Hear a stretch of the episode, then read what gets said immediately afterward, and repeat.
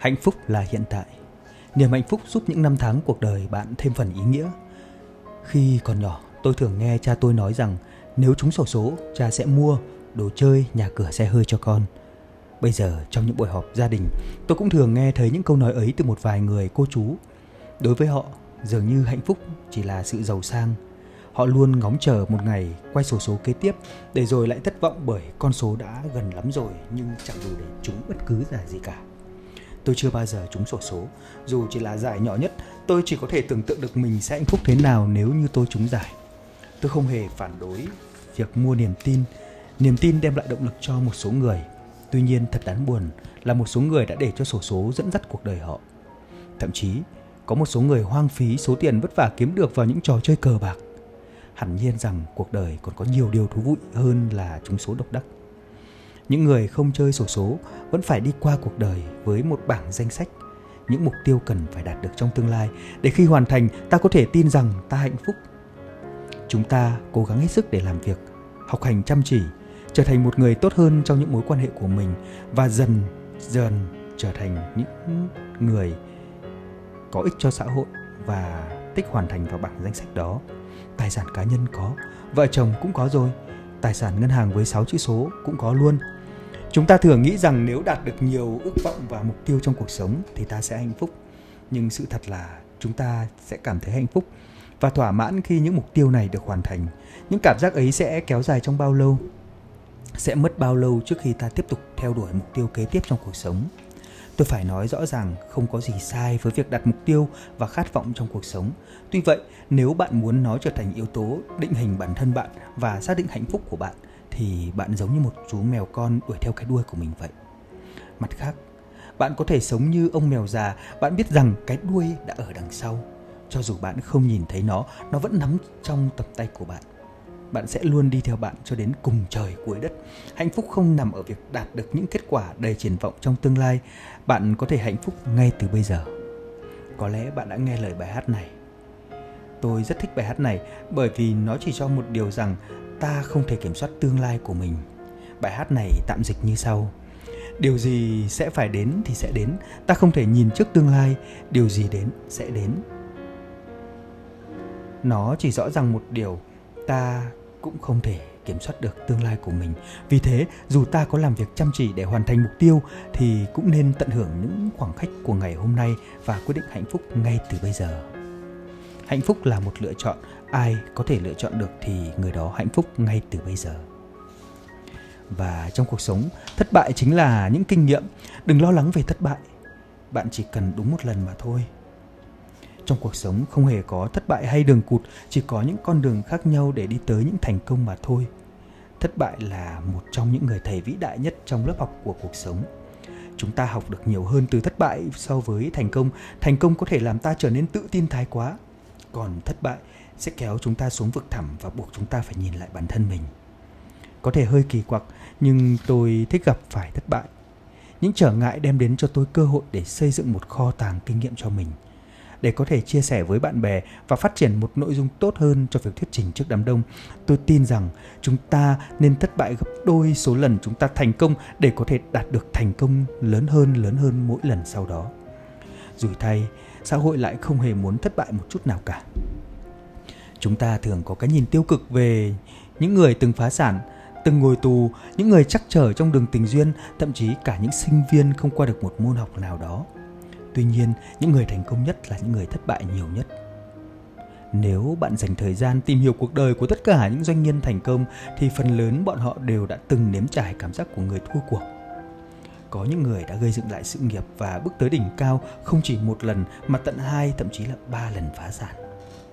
Vào những năm 1980, Steve Jobs, nhà sáng lập Apple, đã phải gánh một khoản nợ khoảng 1,5 tỷ đô la Mỹ và công ty của ông ta phải đối mặt với nguy cơ phá sản. Sự phục hồi của ông khiến nhiều người vô cùng kinh ngạc. Khi ông quay trở lại công ty mình sáng lập, ông bị ban quản trị sa thải. Ông có nhiều sản phẩm và những phát minh thất bại, nhưng với iPhone, iPod và những sản phẩm liên quan khác, ông đã thành công trong việc xây dựng Apple trở thành một trong những công ty lớn nhất thế giới hiện nay. Những phát minh của ông thu hút cả những đứa trẻ, đến cả cậu nhóc 2 tuổi của tôi cũng thích chơi trò chơi và xem video trên YouTube bằng chiếc iPhone của tôi. Thật đáng tiếc là Stephen Jobs qua đời khá sớm khi mới có 5-6 tuổi. Tuy vậy, đến những ngày cuối cùng của cuộc đời, Stephen vẫn không thể thất bại để những thất bại cản trở ông theo đuổi đam mê của mình. Cá nhân tôi cũng vấp phải một số thất bại lớn trong cuộc đời vào năm 2008. Trước đó, tôi có thu nhập 6 chữ số trong nhiều năm liền. Tôi lâng lâng trong niềm vui sướng chưa bao giờ được nếm trải. Với số tiền mới kiếm được, tôi quyết định đầu tư phần lớn khoản tiền tiết kiệm của mình vào cổ phiếu. Khủng hoảng tài chính toàn cầu năm 2008 là cuộc khủng hoảng tài chính lớn nhất kể từ cuộc khủng hoảng đại suy thoái năm 1929 giống hầu hết các nhà đầu tư khác, tôi mất trắng số cổ phiếu của mình, nghĩa là khoảng gần 2 phần 3 số vốn đã đầu tư. Đây là một số mất mát lớn đối với tôi.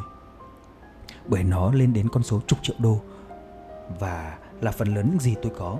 Kể từ đó, tôi đã học được một bài học đắt giá rằng chiến lược đầu tư giá trị là một kiến thức quan trọng cần nắm rõ khi muốn đầu tư vào thị trường cổ phiếu. Tôi đã để tôi đã có thể phục hồi phần lớn số vốn của mình nếu tôi chịu giữ chúng lại bởi vì những cổ phiếu này đã khôi phục sau khi chạm đáy vào những thời điểm năm 2009. Tuy vậy, tôi lại bán chúng quá sớm. Không phải vì lo lắng, vì lúc đó tôi tin rằng thị trường cổ phiếu sẽ sớm tăng trở lại mà vì tôi cần vốn để theo đuổi một cơ hội làm ăn khác.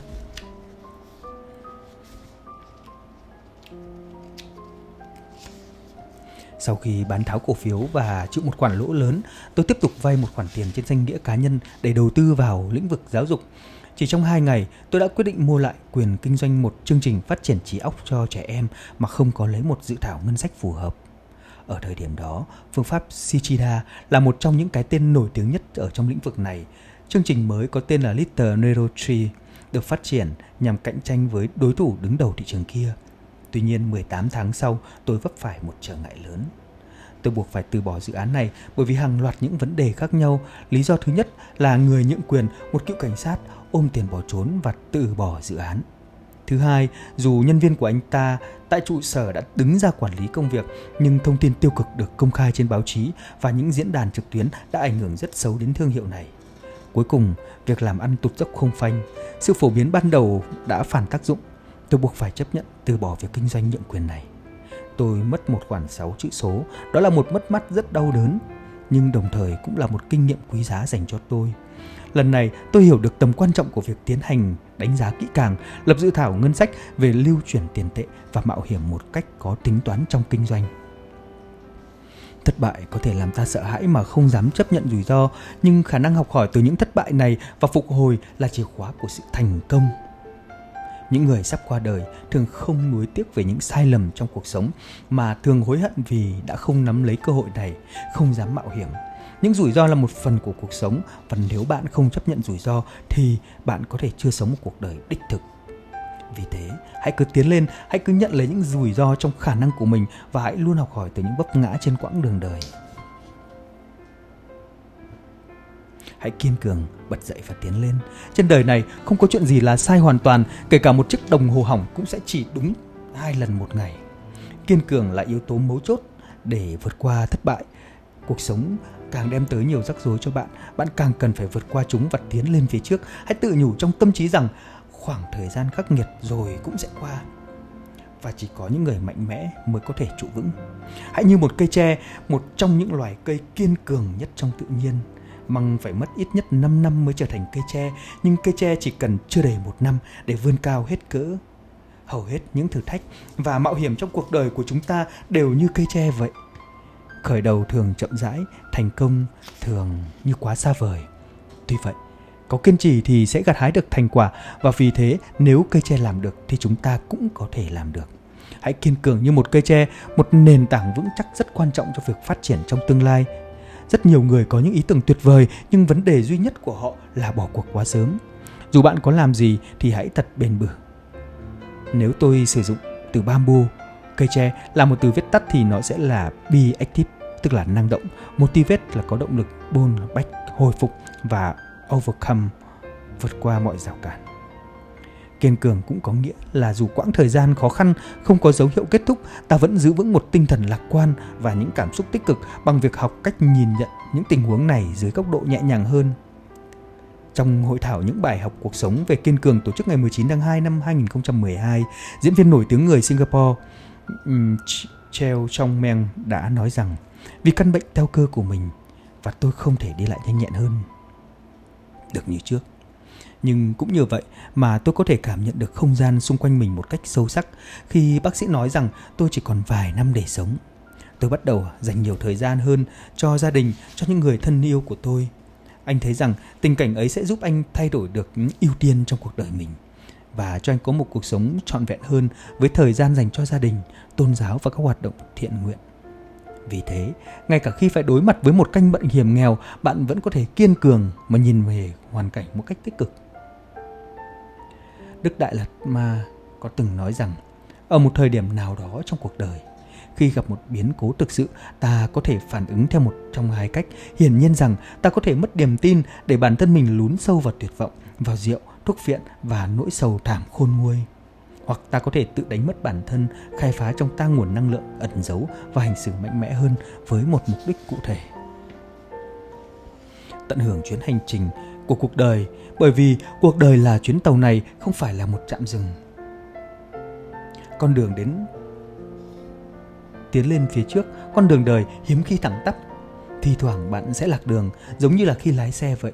Cuối cùng bạn sẽ phải đi đường vòng để có thể trở lại đúng hướng đúng là bạn đã mất đi một khoảng thời gian vô cùng quý báu nhưng trên đời này không có gì gọi là nỗ lực bị bỏ phí nếu bạn đi nhầm đường bạn có thể khám phá ra một con đường mới tới đích đến của mình hoặc một địa điểm thú vị nào đó trên đường vòng có một độc giả đặt câu hỏi cho một nhà văn Trung Quốc nổi tiếng thành công trong sự nghiệp khi đã ngoài 40 rằng ông đã làm gì khi còn trẻ. Nhà văn chia sẻ rằng ông đã thử rất nhiều công việc khác nhau từ phóng viên, biên tập, người tổ chức sự kiện và thậm chí cả nhân viên quản lý trung cấp. Khi độc giả hỏi ông việc yêu thích của ông là gì, câu trả lời của ông là làm nhà văn khiến ông hạnh phúc nhất.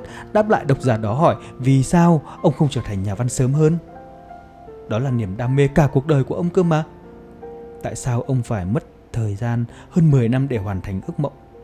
Câu trả lời của nhà văn Hào là nếu ông không muốn làm những công việc kia khi còn trẻ, có lẽ ông sẽ không có những dồi dào kinh nghiệm sống như bây giờ để ông có thể viết tốt và trở thành nổi tiếng như hiện tại.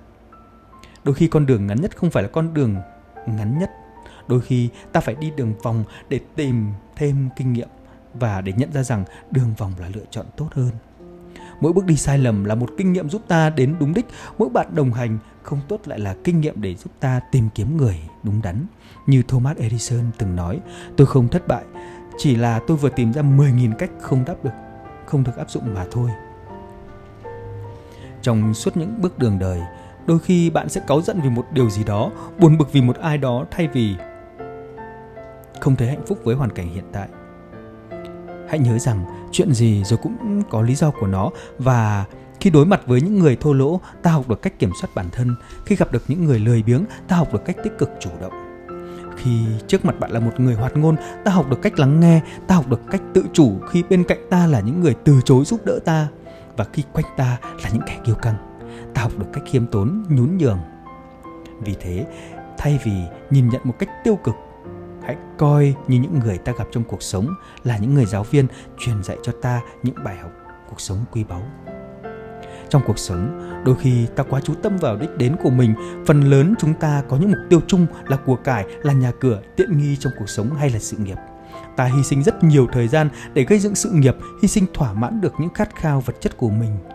Cuối cùng khi ta đã đạt được mục tiêu, mua được nhà, xe hơi hay có sự nghiệp đáng mơ ước, ta nhận ra rằng ngày vui chẳng ngắn, ngày vui ngắn chẳng tày gang.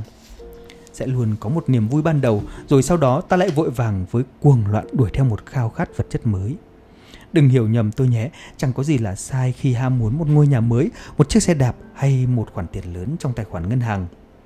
Tuy nhiên, ta nên học cách sống chậm lại để tận hưởng chuyến hành trình mang tên cuộc đời. Sinh viên khao khát kết quả tốt đến mức quên đi niềm vui khi học hỏi. Tiếp thu những kiến thức mới mẻ khi còn ngồi trên ghế nhà trường, tôi chỉ cố gắng cày cho hết môn học.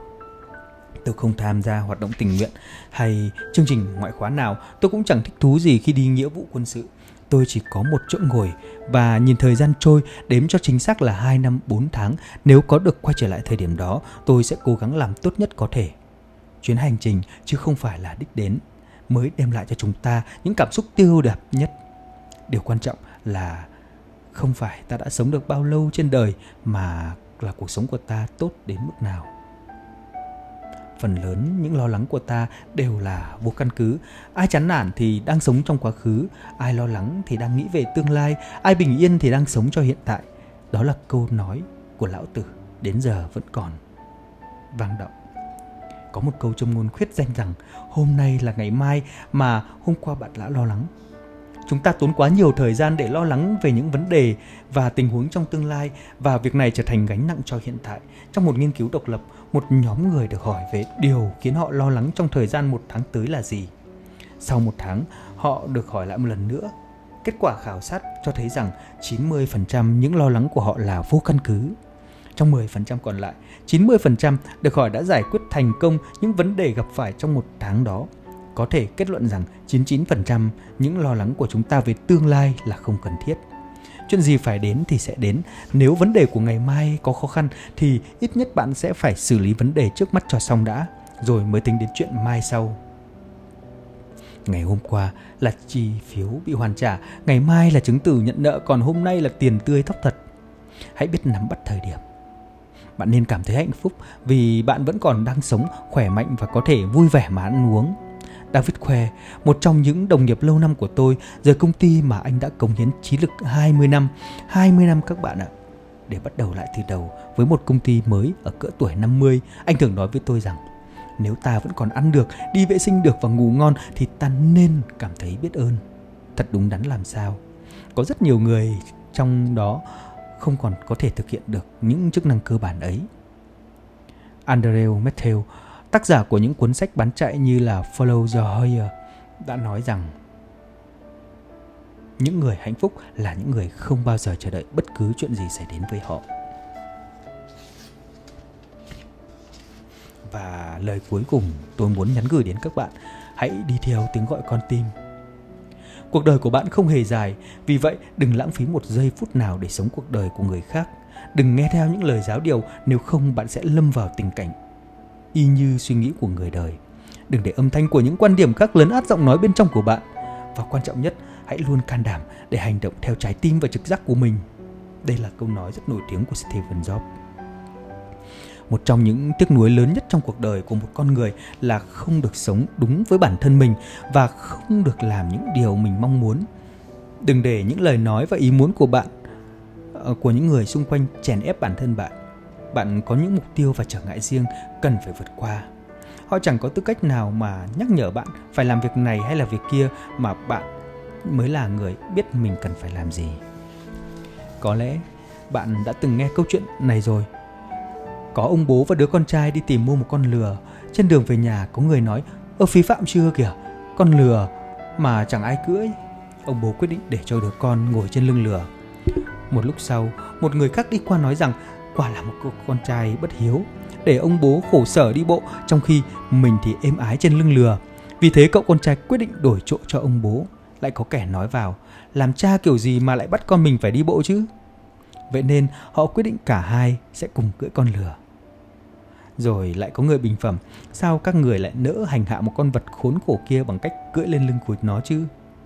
Thế là họ quyết định vác con lừa lên vai, rồi họ phải đi qua một cây cầu. Bởi vì cây cầu đó rất khó đi, hai cha con họ không thể giữ nổi con lừa và trượt tay, thế là con lừa ngã xuống sông và chết đuối.